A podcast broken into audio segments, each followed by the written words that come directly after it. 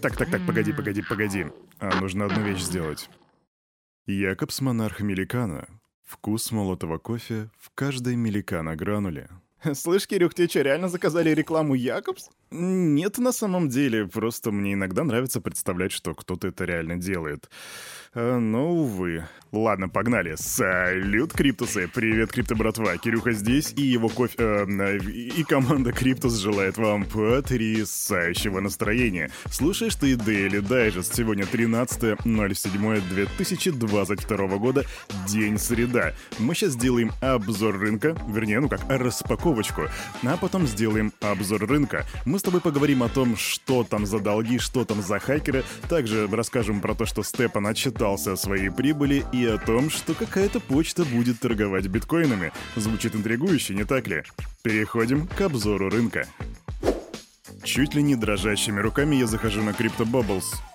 Минус 5% ребята по всему рынку в среднем.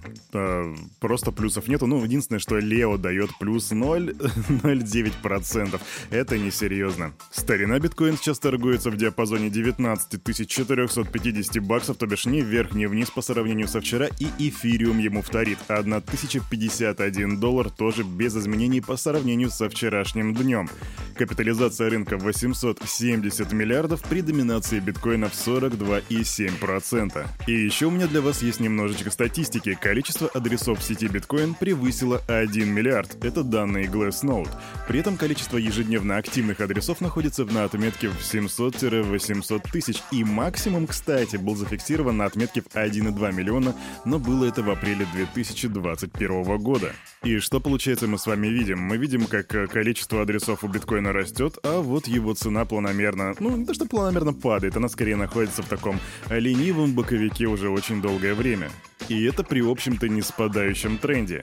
На этом, я думаю, мы можем с вами закончить э, с цифрами и уже переходить к новостям. Начинаем через 3, 2, 1, погнали. Начнем мы с вами, я думаю, с такой квик-лайтовой новости по поводу Celsius. Криптоплатформа Celsius Network погасила задолженность перед DeFi протоколом AVE в размере 63,5 миллиона долларов. И тут есть один интересный момент. По информации аналитиков, перед выплатой кредита на кошелек Celsius поступило 63,5 миллиона, как раз которые они и отдали AVE. А откуда? А они поступили с криптовалютной биржи FTX. Похоже, Сэм Бэнкман-Фрид делает Air Money Drop для того, чтобы спасти Цельсиус. Вопрос только в том, на каких условиях это происходит, и, возможно, в будущем мы увидим некое подобие поглощения. И, кстати, по поводу поглощения сейчас на рынке идет, как я уже вам и говорил, крипто-братва, идет огромнейший тренд на...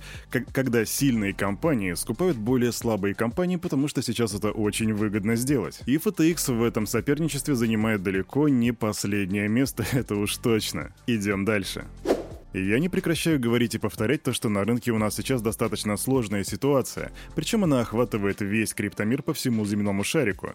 Так, например, сингапурская компания Volt сообщила инвесторам о нехватке 70 миллионов долларов для покрытия своих обязательств. DeFi Payments, это учредитель криптовалютной площадки, подала заявку в суд Сингапура на шестимесячный мораторий на погашение задолженности. Так говорится в ее сообщении. Сейчас ситуация выглядит так, что Волт располагают активами на сумму в 330 миллионов долларов, а обязательства у них на 400 миллионов, то бишь 400 минус 330, и вот мы получаем вот эти самые 70 миллионов, которые, которых не хватает для того, чтобы покрыть свои обязательства. Также значительная часть активов платформы размещена в кредитах на срок от 3 до 11 месяцев, которые нельзя отозвать досрочно. И хотелось бы тут что-нибудь сказать, а на самом деле сказать-то особо больше и нечего. Все было сказано. Эта ситуация вполне стандартная на рынке. Сейчас у кого-то не хватает бабла, а кому-то как раз-таки нужны компании с кризисом ликвидности. Я уже думаю, что на Vault, если там есть что-то ценное, если компания представляет собой какую-то определенную ценность, а учитывая, что там 400 лямов а, всяких активов, то думаю, что на них уже кто-то нацелился. И вот вопрос, а кто это будет? И если хочешь почувствовать себя предсказательным, показателям, то давай в комментариях строчи, кто, по твоему мнению, поглотит эту компанию. А Binance? FTX? Хобби? Кукоин? Сделай свой выбор, а мы идем дальше. Стоит нам с вами заговорить про Binance, как они появляются у нас в следующей новости. Глава биткоин-биржи Binance Чан Пенджао сообщил, что исследователи площадки обнаружили потенциальную уязвимость в третьей версии Uniswap. Однако позже выяснилось, что речь идет о фишинговой атаке на пользователя, а не об уязвимости протокола. В сообщении Джао говорилось, что злоумышленник вывел из протокола 4295 эфиров и отправил их в миксер Tornado Cash. Компания PackShield заявила, что произошла атака на провайдера ликвидности, также известного как LPA, либо Liquidity Provider. Liquidity Provider. А, а, извиняюсь. Одним из первых о фишинговой компании сообщил специалист по безопасности Гэри Денли. Он отметил, что злоумышленник отправил вредоносные токены под видом airdropа от Uniswap на более чем 70 тысяч адресов, поэтому криптобрат, криптосестра, пришли тебе какие-то токены от Uniswap под видом airdropа, ради бога не трогай их. Они перенаправят тебя на мошеннический сайт и потом похитят твои средства, так что внимательно, Кирюха тебя предупредил. Идем дальше. Почта России планирует запустить торговлю криптовалютами. И в это сложно поверить, потому что это неправда. На самом деле, Почта Швейцарии планирует запустить торговлю криптовалютами. Банковское подразделение Почты Швейцарии Post Finance разрабатывает собственную криптоплатформу для торговли криптовалютами. Сервис появится не позднее 2024 года. А вообще прикольно было бы увидеть такую телегу в России, особенно где-то, знаете, там не в смысле в СДЭКе или еще в какой-то, знаете, такой посылочной компании, а именно в Почте России. Заходишь такое в отделение, там вот эти вот окошечки, э, и там тут стоит банк, банк Почты России, тут у нас э, этот витринка с тушенкой, короче, там сникерсы, жвачки, тут вот конвертики, и тут уже такие котировочки на биткоин, эфириум, XRP и так далее. Вот многие стебут на самом деле Почту России, а это ведь marketplace. И у них есть полный потенциал так сделать, наверное. Пиши в комментариях, если со мной согласен. А мы идем дальше. Команда Степан отчиталась в получении прибыли во втором квартале в размере 12, э, извиняюсь, 122,5 миллионов долларов. 5% прибыли они потратят на выкуп и сжигание GMT, то бишь, ну, грубо говоря, на 6 миллионов.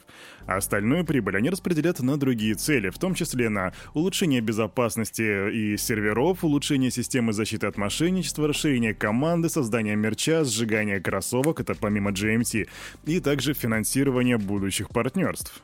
Вот знаете, ребята, я тут могу ошибаться, но по моему сентимент-анализу уже очень давно многие похоронили проект Степан. Но если так прикинуть, вот они собираются что-то делать. А у нас в чате я постоянно вижу, что кто-то дропает э, коды активации, кто-то показывает свои кроссовочки.